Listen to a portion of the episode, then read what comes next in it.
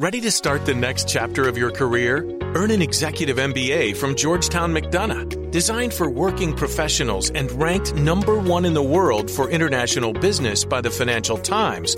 The program features two global residencies, mentorship opportunities, a vibrant campus community, and the access only Washington, D.C. can offer. See how Georgetown's Executive MBA can help you advance at choosegeorgetown.com In November, I wrote an article inciting people of a certain age to jack in their fancy jobs and join me in training to be a teacher at a tough London school. It was a tall order, but I hoped to rustle up enough interest for a small pilot project. A few dozen applicants would have been decent. But so far, Now Teach, the organisation I co founded, has received nearly 800. While sifting through them, I've been looking for patterns, many of which are much as I expected, notably that the charms of the corporate world dwindle with time, while the desire to do something more useful gets stronger. But there's one thing that surprised me the part played by death. Last week, a prospective teacher told me that what did it for him was the funeral of someone he'd been at business school with. This man had become a distinguished doctor who had done so much good in his life that his former classmate looked at his own achievements in marketing and in property and resolved to do better. Mostly, though, the death in question is that of a parent, and often the last remaining one.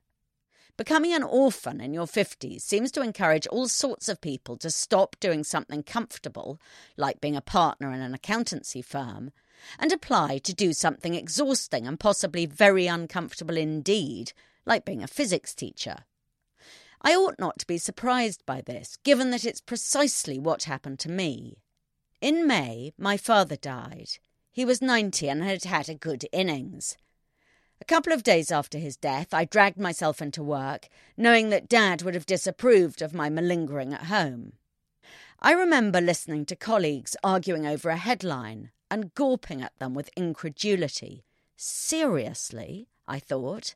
I could not imagine how intelligent, grown up people could care so much about which of two almost identical sets of words was better.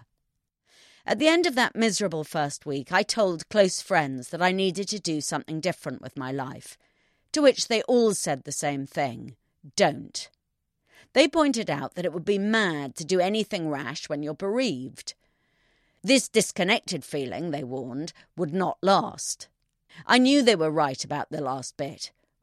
When my mother died ten years earlier, I had entertained a brief teacher fantasy, but it didn't last, and within a couple of months, journalism seemed as charming as it had before. But when Dad died, I knew that waiting would be fatal. Within six weeks, I'd found a partner to help me set up Now Teach, and a couple of weeks after that had told the FT about my plans. Now that I discover my story is commonplace, I've been wondering what it is about death that is quite so galvanizing. Most obviously, it forces you to ask yourself if you're doing what you really want to do. There's a cheesy trick practiced by career coaches in which they make you imagine your own eulogy. This has always struck me as too morbid and artificial to work, but the real death of someone you love makes you take stock, whether you want to or not. Second, death tears into routine. Part of the reason people trundle along in the same jobs is because it's easier to keep doing them than to stop. The brutality of death is a disruptor of habit. It stops the living in their tracks. Becoming an orphan in late middle age can be liberating. It's made me more willing to take risks, with no parents to try to please or to care for in their declining years. And with my children grown, I have fewer ties. So if I want to do something risky, there isn't anyone left to stop me.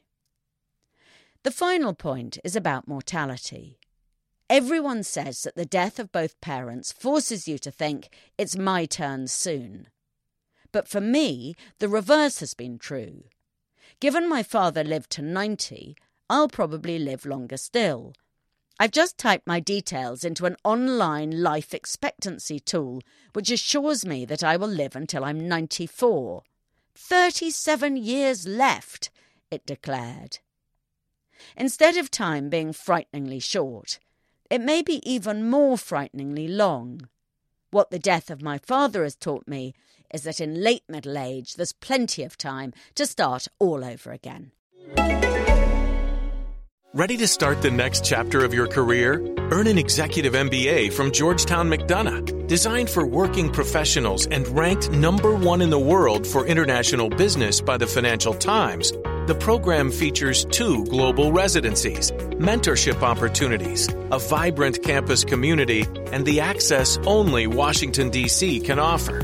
See how Georgetown's Executive MBA can help you advance at choosegeorgetown.com slash EMBA.